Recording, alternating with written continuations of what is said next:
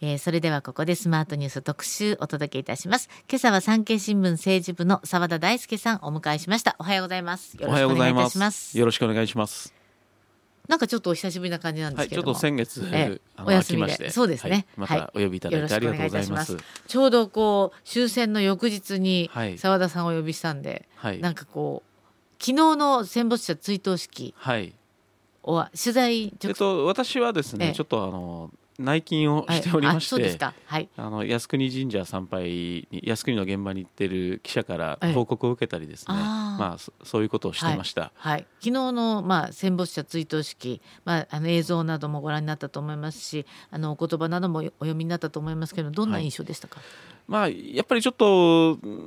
もう少しですねこう不戦の誓いといいますかですね、うんうん、平和に関してですね、はい、もう少し強い言葉が欲しかったなというような気がします。あの、うん、比較に関してもですね、比較化に関してもですね、あのやっぱりライフワークとされている部分があるので、うん、もうちょっとあってもいいかなと思いましたね。まあ一方であの閣僚の靖国参拝もですね、はい、高市早苗さんお一人、ということで、はい、あの我々の立場からするとというかなんですけども、うん、やっぱりこれ靖国神社にですね、まあ、総理大現職総理大臣終戦の日にあの来られたのが小泉純一郎さん最後ということで、はい、やはりあの国策に準ずられた英霊にあのやはり哀悼の誠を捧げてほしいなという声が靖国を取材していると結構あったそうなので、まあ、そういうところもまた考えてほしいなと思った終戦の日でしたね。岸田さんは、えー、玉串料を個人として納めたと。まあ、基本的に皆さんそうですよね、もうあの自民党総裁として、はいまあ、総裁特別補佐がですね、代理で訪れて奉納するというのが、まあ、例年の慣例みたいになってますんで、まあ今年もそうだろうなと思いながら待ってたんですけども、やっぱりその通りだったと。いうところで、ねうん、まあ、一方でこれまでまあ中国や韓国のですね反対があるということを理由にやっぱりこう批判する意見も結構あったんですけども、はいまあ、そういう来た政治家に対して、まあ、記者からそういう声が浴びせられることもあまりなかった静かな環境でっていうのはあの今年はそうあの特徴としてあった。というふうに報告を受けています。まあ、台風があったんで、ね。うん、やっぱりこう来る方もやや少なかったみたいなんですけど、まあ、落ち着いた環境ではあったようです。うん、あのまああの新聞、まあ、今日はえー、朝日と東京新聞の社説で岸田さんの式辞について書いてありましたけれども、はい、やっぱりなんかあの安倍菅政権そのままを受け継いだ文言になっていて、はい、まあ、個人の岸田さんのこうそういう意味の歴史観であるとかまあ、全く感じられなかったっていうのが書いて、はい、これはまあ国内の政治状況を考えるとやっぱ仕方がないかなと。岸田政権というのは、まあ、派閥もですね、小さい派閥をベースにしていますし、やっぱり多数派の安倍派、菅グループ二階さんたちなんかにも配慮してやっぱり皆さんせあの政策引き継いでますよということをやっていかないとやっぱり党内力学的にも苦しくなっていくので、うん、そこは致し方ないかなと思います。次の衆議院選挙でねあの岸田さんが勝つというようなことになってくると、ええ、岸田カラーが出てくるかもしれませんけれども、うん、まあ、現状は仕方ないのかなと思いますね。そうですか、まあ、その岸田さんですけれども、はい、支持率も各社の世論調査の結果かなり、はい。低くなってます。これ一番衝撃的なのは、はい、一番大体時事通信って低く出るんですけれども、ねこれ青木率ってご存知ですか？ああの前前教えていただいたかな。はい。あのここの間亡くなられた青木幹雄、はい、参議院のドンと言われた自民党の青木幹雄元参院議員会長が唱えてたことなんですけど、内閣支持率と自民党支政党支持率が足して50%下回った場合その政権は長くないよと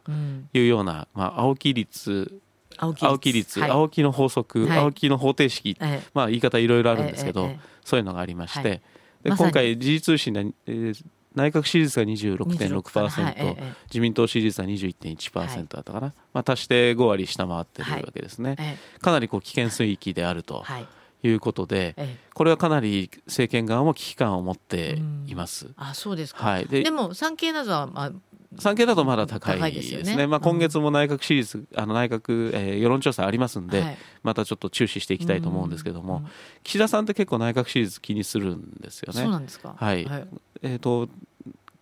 統一教会の問題の時もですね、最初は大したことないなと高をくくってた部分があるんですけども、内閣支持率がどんどんどんどん下がっていってこれは大変だということで救済法に乗り出したりですね、やっぱりこう支持率が下がってくるとまあこれ聞く力にも通じてくるんですけど、あのなんとかしなきゃならんとい。うことで手を打ってくるっていうタイプの人で。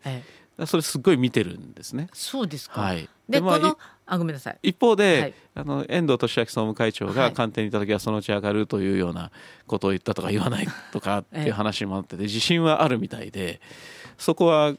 数字を見ながら自信もあるという方のようですね。そういう状況なんですか。はい。ああ、でもこの低い内閣支持率がまあ各社軒並み最低水準を保っているわけですけども、はい、その要因っていうのは？これはやっぱり一人マイナンバーカードの問題が一番大きいですか、はい、まあ、政権幹部もマイナンバーカードの問題だと言ってます、はい、やっぱりこれ国民の皆さんってやはり身近な問題、はい、自分の手元にある身近な問題には非常に敏感に反応しますんで、やっぱりそこは内閣支持率下がってきますよね。でこれ一方でですね、まあ、政権側もちょっとドタバタ感があったかなという気がします。自民党幹部の萩生田さんだったり、世耕さんだったりが、まあ、押しり切る必要ないんじゃないの、ということで、まあ、秋の来年秋のですね、保険証の廃止期間延長してもいいんじゃないの、というようなことに触れました。で総理もですね現場の声を聞いて考えたいと言っていました。で官邸の中の人たちも、はい、あの延期を匂わせた部分がありましたし、やっぱりあの木原官房副長官がですね、はいまあ、加藤厚生労働大臣や河野デジタル大臣にですねあの、まあ、その延期も含めてこれいかがですかというような根回しをしてました。はい。なのでその部分のこうなんていうかでもダメだったんでしょ？その根回し、はい、これダメだったのはこれなんでかっていうといろいろ理由があるんですけれども、ええ、やっぱりこうまずですね、えまあ、デジタル化は進めなきゃいけないっていう、はい、まあ、河野大臣らの強い意向がありました、はい、でもう一つこの保険証の廃止っていうのはこの間の通常国会で法改正されて決まったばっかりなんで、はい、この法律をこうあっという間にまた覆すってなるとこれまたブレたって言われてこれブレるの一番良くないんですね、だからこれはダメだということとで法改正する場合にあのやり玉に挙げられるのが河野さんだったり加藤さんだったりするんで、これはたまらんと。まあ人事がそのままだった場合これはたまらんということにもなりますし、やっぱりこうこれから選挙したい衆議院選挙衆議院解散を打ちたいっていう状況になった時にこのマイナンバー国会になった時に、内閣支持率はどうなるだろうかと、うん、これ上がるわけないですよね、はい。はい、批判されるわけですから、それはもうどうしても避けたいと、うん、まあ、法改正は避けたいという理由がありました。ということでそうなってくるとやっぱり今回のように、まあ、紙の保険証は廃止は決めないけれ、うん、決めないと。でいわゆる資格確認書ですか？しかそうですね、はい、それを、まあ、延長して使うということで、ちょっとどうなるかなと思うんですけど。これ資格確認書って意味ないっていうか保険証でいい、ね、保険証をそのまま使えばいいことなのに、はい、なぜそれがそうならないのかやっぱりこうデジタル化を進めるとデジタル化の象徴であるということでやっぱりこれもう一つ良くなかったのはこのデジタル化のメリットがちゃんと伝わってないですよね。うんうんうん我々も病院行った時にあのマイナンバーカード出したらあのこれいりませんとかって言われるんですよ、ま、言われますよね。言われますよ。保険証出してくださいって言われてえー、えー、紐付けてるのになんでですかっていうそうなんですよ。不便なんですよねまだね、うん、そうなんだからメリットが享受できてないから、うん、これは説得力がやっぱり廃止延期した方がいいんじゃないの？っていう人の方が説得力を持つかなと思いますね。ね、はい、まあ本来国が動くっていうのは国民のためにやってることでしょ、はい、でもこのデジタル化ってあくまで省庁側が何かをするときに便利なんだなっていう段階だから、はい、そうなんですよ。それがね本当によくないと思うんですよね。管理するためにナンバーをつけて、うん、あのいわゆるこう、まあ、納税徴税についても多分おそらく使いやすいでしょうし、まあ、国民の収入を把握するという部分も、あときっとねあの保険代もかさんでて大変で、薬代もあの国負担が増えてるとか、はい、そういう事情ばかりが見えてきて、はい、そのダブルで取るのがなくなるとかね。メリットもどんどんどんどんしっかりと説明した上で、しっかりとメリットを実現してもらわないと。メリットはあちらにあって、はい、こちらにあんまりないっていうことなんじゃないですかね、まあ、だから一番使ってみてメリットがあったのはあのワクチンの接種証明書がコンビニで取れた住民票がコンビニで取れたっていう、はい、でもそれが間違ってたら大変ですもん。そうですね。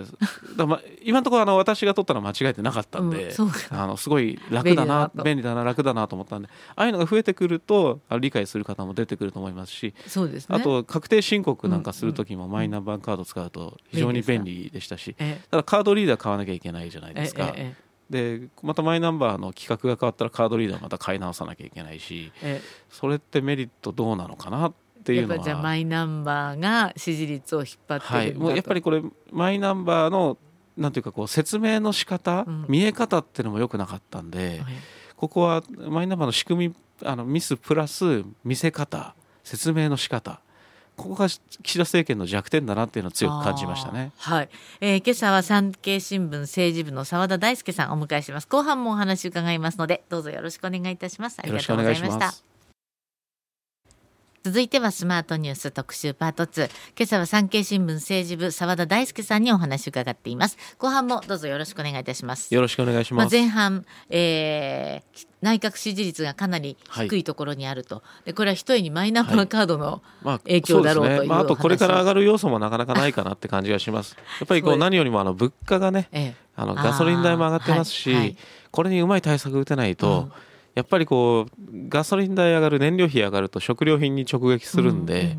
ぱり物が高くなってくると、はい、やっぱり国民の怒りも政治に向かうかなと思いますんでそうなんです、ね、そこは大変ですよね。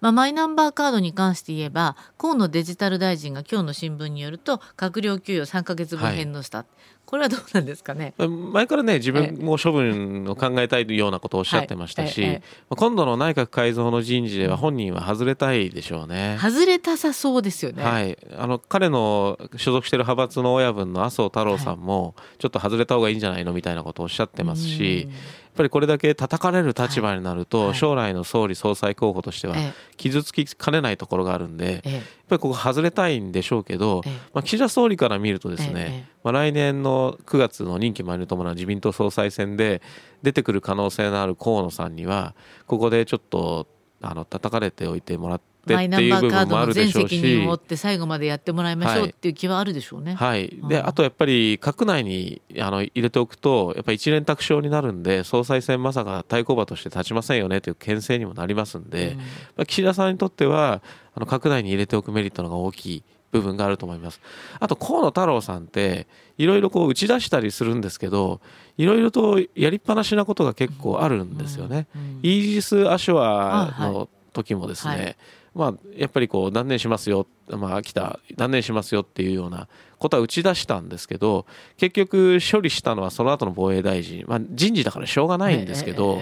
あの全部やりきったわけではないですし、はい、新型コロナのワクチンもですね、はい、やっぱり菅政権がまあ終わってしまったというしょうがない部分はあるんですけども結局その後の担当に引き継がれているということで。うんやっぱりこのマイナンバーカードに関しては、まあ、自分が保険証廃止、まあ、肝入りでやってますんで、はい、しっかりと処理してもらいたいなという思いもちょっとありますけどね。うんそうですか。まあこれだからどうなっていくのかということですね。はい、岸田さんのさっきおっしゃってた聞く力が、はい、いわゆるこう内閣支持率を見ながらこう党内の声を聞く力、党内の声を聞く力閣僚の声を聞く力になったと思います。さっきあともう一つ言い忘れたんですけど、はい、これマイナンバーあの保険証廃止断念するとこれ維新が勢いつくんですよ。なぜですか？やっぱり維新ってデジタル化進めろ路線なんですよね、で結局自民党がぶれてデジタル化遅れるじゃないかっていうのが、うん。もしかしたらこれ維新のいい主張の材料になるんで、うん、そこは与えるのはまずいなっていう部分もあったみたいですね。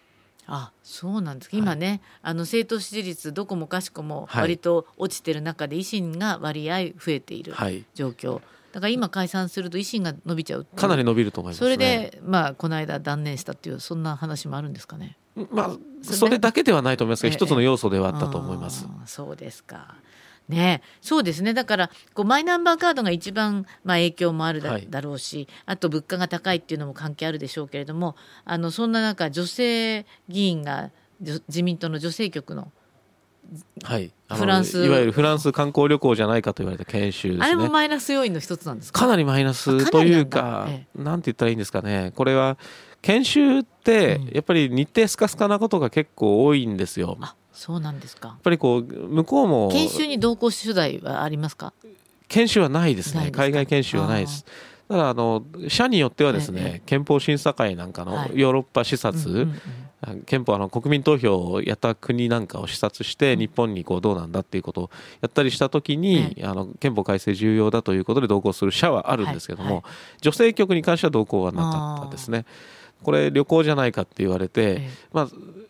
観光しない研修会っていうのもないんですよね。あの昔委員会の視察で、まあ、共産党の議員がブランドショップで物を買ってたっていうのを目撃されたっていう部分もあるので、はい、これねあの、まあ、絶対ダメってことではないと思うんです。ええ、でこれ何が研修自体はね、はい、研修自体しっかりやってもらえればいいんです。いいね、だから松川さんに期待したのしたいのは、まあ、フランスに今少子化対策の関連で行ったんでしょうから、うん、フランスのねあのフランスがどのように少子化を克服したのかっていうことをしっかり、うんあのレポートに挙げてもらってですね、まあ、フランス移民が多いから移民が産んでんじゃないのとかですね、まあ、家族の形態があの多様性が認められてるからじゃないとかいろいろ理由があると思うんですけども、どういう理由がしっかりあって日本にとってこれは活用できるっていうレポートをしっかり作っていただいてですね、それをちょっとぜひ取材させてもらいたいなと思います。ね、しっかりとやってもらえればいいと思います。でこれもう一つ大事なのはこの減少面の影響ですね。これ松川さんってあのある意味ではこの保守の論客としてしっかりとした論調を持ってらっしゃる方なんですけどもこの1枚の写真によってですねあの松川さんあのタケノコみたいなエッフェル塔の形して、はい、あのタケノコニョキニョキのあのニョッキ松川みたいなことを言う人までいるわけです。そうなんですはい、これ政治家にとって、政治にとってですね、批判されるよりも遊ばれることってすっごいダメージ大きいんですよ。笑われると、まあ、麻生太郎さんが総理だった時に、あのカップ麺の値段がわからないとかですね、あの漢字が読めないとかってあの政策とは、まあ、関係ないとは言わないですけども、うん、まあ関係が薄いところで、はい、あのある意味ではおもちゃにされた部分があって、これで内閣支持率など下がっていったわけですね。遊ばれるのよくないんですよ。でもう一つはこれそこまで批判することですかっていう部分があって、内閣支持率とか自民党支持率が低かったり政治への不満が高いと、うん、あの何をやっても批判される状態になるんですね。第一次安倍政権の時にこれ覚えてらっしゃる方も多いと思うんですけども絆創膏をあのほっぺたに貼ってた農林水産大臣いたの覚えてません、はい、赤木さん？はい赤木さん、はいはい、赤木さんが絆創膏を貼ってきて、どうしたんですか？って聞いて何でもありませんって答えてそれものすごい批判されて内閣支持率ものすごい下がったんですよ。絆創膏を貼ってる理由を言わないだけで内閣支持率下がるっていう。それ内閣支持率関係あるんですか、はい、何しても下がる状態になってしまうと、これ痛いですよね。おでも今そういう状況になりつつあると。岸田さんも岸田さんの息子さんがですね公邸で、はい、あのパーティーのようなことをしていたとい。うことですごい叩かれたじゃないですか、ああいう叩かれ方って結構あの危険信号かなというのがあります。でもう一点こう松川さんって大阪の人なんでで大阪で地元でこうやっぱり自民党も支部長どうなのって話があって、大阪ってこう維新にものすごい大阪の自民党って維新にものすごいやられていて、この大阪立て直さなきゃいけないって時に大阪の方がこういうのをしてしまったこういうのは叩かれてしまっているっていうのは、結構こう象徴的な痛い部分だなと思います。会長とかやって会長ではないですね。会長は別の衆議院議員がやってますんで、うん、そういう意味でもいろいろストーリーに絡められやすいのでこれがダメージになっていると思います。あの本当に叩くべきこと叩かれるようなことなのかというとは別に、これ今江子さんよりは松川さんの方が叩かれてるんですね。松川さんの写真がやっぱりあの衝撃的というかあのネタにしやすい写真だったのでそこはやっぱり仕方ないかなと。で松川さんも松川るいさんっていうお名前で、はい、あのフランスでルイって王様いたじゃないですか、そういうとこも絡められてあの永田町でこう揶揄されたりもしちゃうんでまあ、その辺こういろいろ遊ばれてしまうのはやっぱりちょっと痛いかなと思いますね。松川さんはね、まあ、ここにも何度か来てくださってるし私あのすごいスマートな方だから、はい、こういう方がね将来こうどんどんどんどん日本の政治に入っていくの中枢に行くのかなと思ってたんですけど、はい、おっしゃるように、え今度の内閣改造で抜擢人事の候補の一人だったんです、え、でもこれで亡くなっちゃったってことなんだ、はい、亡くなったと言っていいと思います。あのある幹部はですねあのフランス、まあ、夏休みの前にですね松川さんにですね人事で抜擢あるかもしれないからちゃんと身を利してねっていうようなこと釘を刺してたんです。ただまあこういうことが起こってしまってその幹部はちょっと今回一回休みかなとまた政務官とかそのぐらいかなっていうようなあの見通しを示してましたね。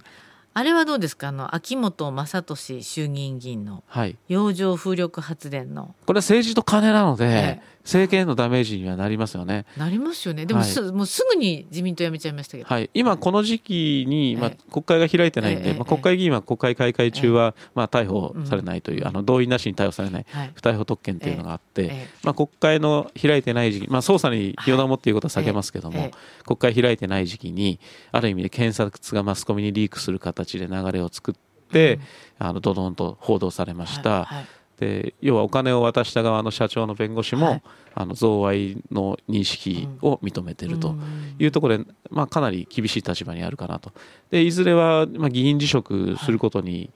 まあ、なるんじゃないかなと言われてるんですけども、はい、この人はあの選挙区当選じゃなくて比例の当選なので、まあ、自民党の議員辞職しても繰り上がってくるのは自民党の人なんで自民党の議席としては、あの変わらないということになります。そうですか。秋元さんうちの番組に来てくださってあそうですか。そうなんですよね。一度来てくださってて、はい、オレンジ色のネクタイして、はい。まあ、党内随一の脱原発そうなんです。だから脱原発好きだから、はい、その話であのお願いしますって、はい。いう話をしてね。なるほどですね。彼のあの脱原発に関するこんなことだったんだと思うと、はい、ちょっとがっかりしちゃいますよね。まあ脱原発論者でこの河野太郎さんなんかもね、あの推薦文で、あの自民そうですね。河野太郎自分以上の脱原発論者だということで、まあ本の帯で絶賛してましたけども。まあ、河野さんに近い、まあ、菅さんにも菅グループなので近い部分が、あと学校一緒だから。はい、はい、あって、まあ、それで、まあ、ポストが、まあ、今回、えー、外務省のポストついてましたけども、ポストはいろいろ得てきた議員で。ただ党内の評判はそれほどでもないかなと。そうなんですはい、でもまあこういう形で自民党を離党すると、まあ、離党したとしてもイメージは政権にとってよくないですね。よくないですね。やっぱり政治と金ですし、はい、あの支持率下落の要因になると思います。でもう一方でやっぱり国会でね追及マイナンバーとかですね含めて追及されていくとあの内閣支持率が下がり、うん、衆議院選挙も打ちにくくなっていくという状況になると思いますね。そうか。あれはどうですか？あの汚染処理水。処理水、はい、まあ処理水に8月末と言われてますよね放出、はいええ。まあ、処理水に関してはやっぱりこう早く流した方がいいという論もあるんで、うんはい、これは内閣支持率にどう影響するかってちょっと読みにくいかなと思います。うん、一応あの西村経済産業大臣が漁協の人に話を聞いてい。たり、プロセスは踏んでますんで、はい、これはちょっと影響は読めないかなと思います。少しずつこうパーセンテージも、はい。まあ仕方がないっていうパーセンテージ上がってきてはいるんですよね。はい。まあ、ただ現場の方東北の方なんかはやっぱり選挙に影響する部分もあるでしょうから。そこはこうしっかり見極めなきゃいけないんですけども、政権自体はこの夏に流すという方針決めてますんで、そこは粛々とと言ってはいけないんでしょうけども、理解を得つつやっていくんだと思います。でまあ、今回ねあの、まあ、アメリカや韓国なんかも理解を示してますんで、はい、まあ、反対してるのは中国ということで、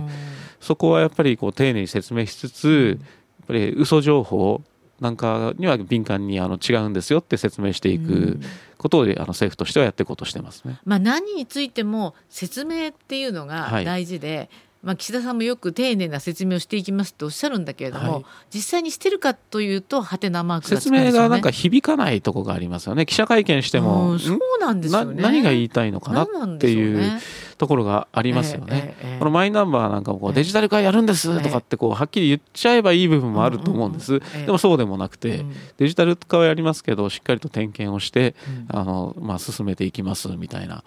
ところで、もやもやっとした部分はいつも残りますよね。でも国民の側からするとまたマイナンバーに戻っちゃうけども、はい、デジタル化っていうのは必要だっていうのは多分みんな思ってると思うんですよ。はい、でもそれと保険証をわざわざ紐付けて、はい、まあ、将来的に何十年後かにみんながそれ持ってるのはいいんだけれども、うん、今お年寄りとか施設に入ってる方たちまでそれにこう全部戻さなきゃ戻すっていうかあの統一しなきゃいけないっていうところにやっぱり反発があるんでしょうね。まあ、一気にやろうとしてる強引にやろうとしてるイメージを持たれるのはよくないですよね。だってこれに関しては、まあ、読売新聞もそうですしあの産経新聞も保険証はそのまま、あの維持でいいんじゃないかっていうことを書いてあるだって使ってますからね。そうですよね。はい、マイナンバーじゃなくて保険証使ってますからね、今ね。だからそっちのこう変える方も早くやってほしいなと思いますけどね。ねね、だからこうするんだったら、うそうか。じゃあ永田町はもう今や全くまあ夏休みに入っちゃってるし、はい、総理も今日夏休みですね。ああそうなんですね、はい、そうするともう今や次の人事の話で持ちきりなんですか、まあ、基本的にはもう人事ですね。人事でサプライズがあれば解散あるんじゃないかと。今サプライズがあるというのはあんまり聞こえてこないですね。茂木幹事長も続投するんじゃないかっていう説が有力ですし。の終わり？夏の終わり。ですか？9月ですね。8月は人事はないと思いますね、じゃあ9月に、はい、9月の中旬か下旬かって言われていて、まあ、中下旬に人事をやって、まあ、国会を開いて、まあ、解散するのか、もしくは物価高対策を、まあ、予備費かなんかで打つのか、まあ、物価高対策は公明党なんかももうあのやれやれっていうムードになってきてるんで、そこは何か手を打つんじゃないかなと思いますけどね。うん。まあそのぐらいしかいわゆる支持率不要のきっかけがないんでしょうね、はい。はい、あとやっぱり模索してるのは拉致問題の進展ですけども、はい。はい、これはもうあの極秘裏に、あの進められるものなので、はい、出てきた時にはもう一気にっていうんですけどもやっぱり北朝鮮っていうのはやっぱりこう交渉相手としてはしたたかですから、これはちょっとどう進むかわからないと。まあ、拉致を支持率不要に使うなっていうのはありますけど、やっぱり解決、進展するに越したことはないので、その部分は岸田総理もあの記者会見でわざわざ拉致のことを持ち出したりしてるんで、そこは進めていきたい意欲は持ってると思いますね。うん。じゃあ今度の人事はサプライズはなく、自民党の三役ももしかして残そのまま。まあ、骨格は残るっていうのは今有力視されてますね、まあ、幹事長として残って、はい、そしてこの内閣の方もそれほどサプライズはないだろうとそういうことに今見て見られているということで、はい、まあ、今選挙になると維新が強くっていう噂がまだ永田町に、強いと思いますね。そうですか。うん。国民民主の代表選っていうのもありますけども、これはあんまり話題になってないんですか？これは一応ですね、えー、まあ玉木さんと前原さん。はい。玉木さんは自民党も睨みながら、えー、前原さんは維新と協力して野党でやっていくという路線対立ではあるんですけども、